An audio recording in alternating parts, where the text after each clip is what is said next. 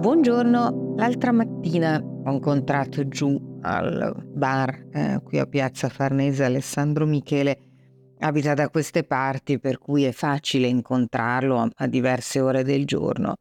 Eh, come sempre ci siamo salutati anche affettuosamente, non ho avuto il coraggio naturalmente di chiedergli, non, non si fa, ormai è passato praticamente quasi un anno dalla sua uscita da Gucci e quindi non ho avuto il coraggio di chiedergli che cosa eh, pensasse del corso, del nuovo corso eh, della Maison, del brand e ieri sera sono usciti i dati di bilancio dei nove mesi di Kering, gli ultimi dopo il VMH che comunque ha una parte in aumento oltre al beverage in calo e Hermes che invece è in ottima crescita. E quindi ho cercato so, di evitare qualunque argomento potenzialmente antipatico o al, al, quale legittimamente non avrebbe risposto. Però ieri appunto sono arrivati questi dati e vale la pena un po' di commentarli. La verità, la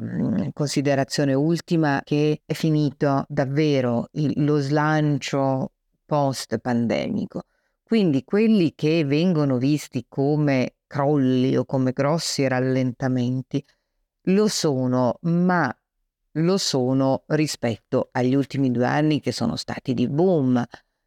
Mm, sono ancora in crescita rispetto al 2019, quindi anche bisogna vedere per prima cosa il tutto in prospettiva. Detto questo, è ovvio che la situazione geopolitica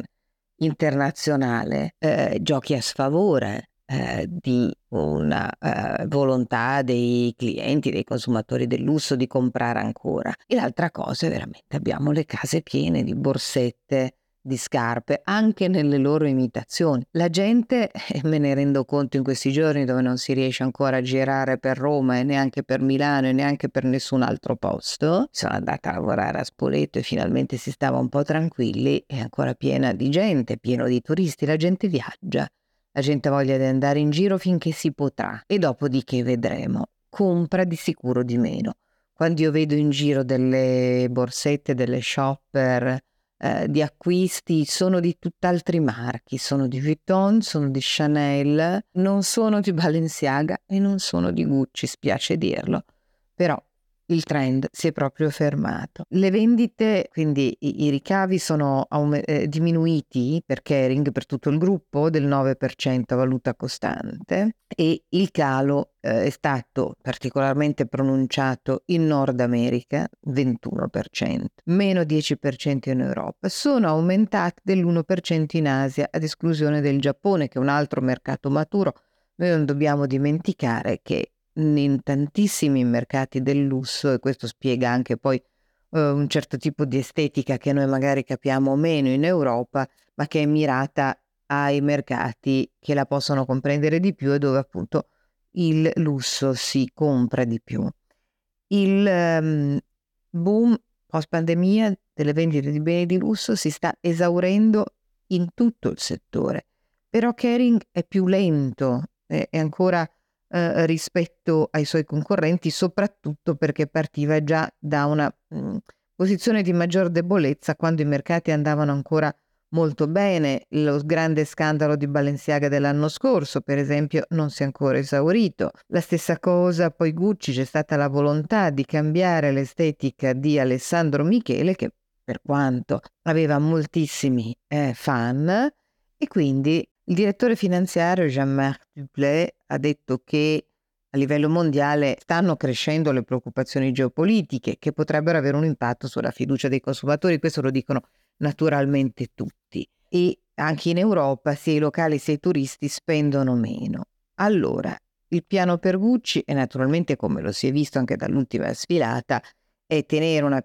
piccola parte moda più classica e poi puntare direttamente sulle ehm, borse iconiche, quelle come appunto più note, e quelle che danno maggiore sicurezza, però si rischia anche di saturare il mercato di qualcosa che moltissimi hanno e che poi quando dovesse arrivare il momento di rivendere avrebbe comunque valore inferiore perché appunto ci sono moltissimi eh, esemplari di queste borse. Nel momento in cui tu immetti milioni di borse di un certo tipo sul mercato, non puoi aspettare che anche, aspettarti che anche il mercato secondario poi in un futuro lo riassorba del tutto, quindi naturalmente il valore scende.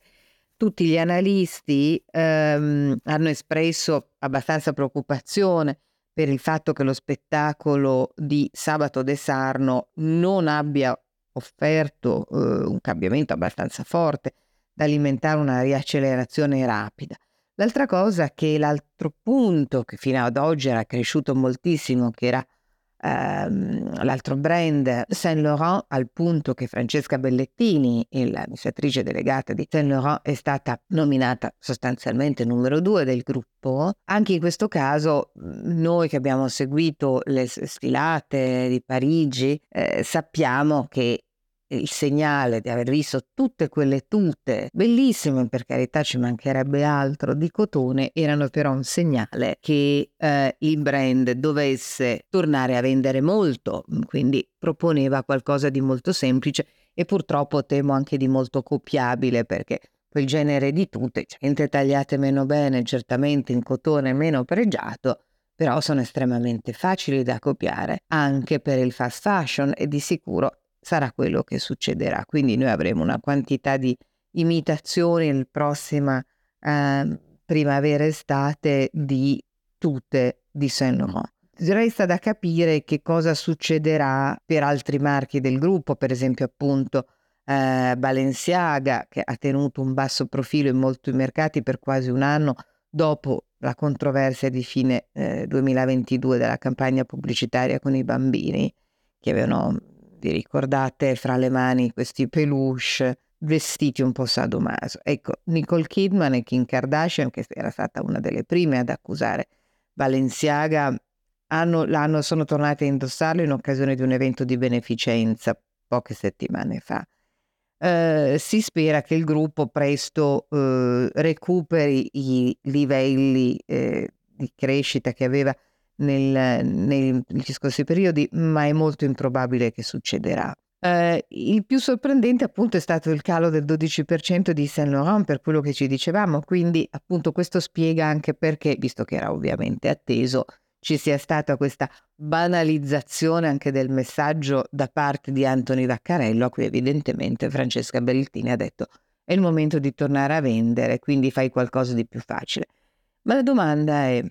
al di là di tutte le considerazioni che ci siamo fatti fino ad adesso, c'è davvero bisogno di banalizzare il messaggio e di renderlo più semplice per tornare a venderli? Io non ne sono affatto sicura.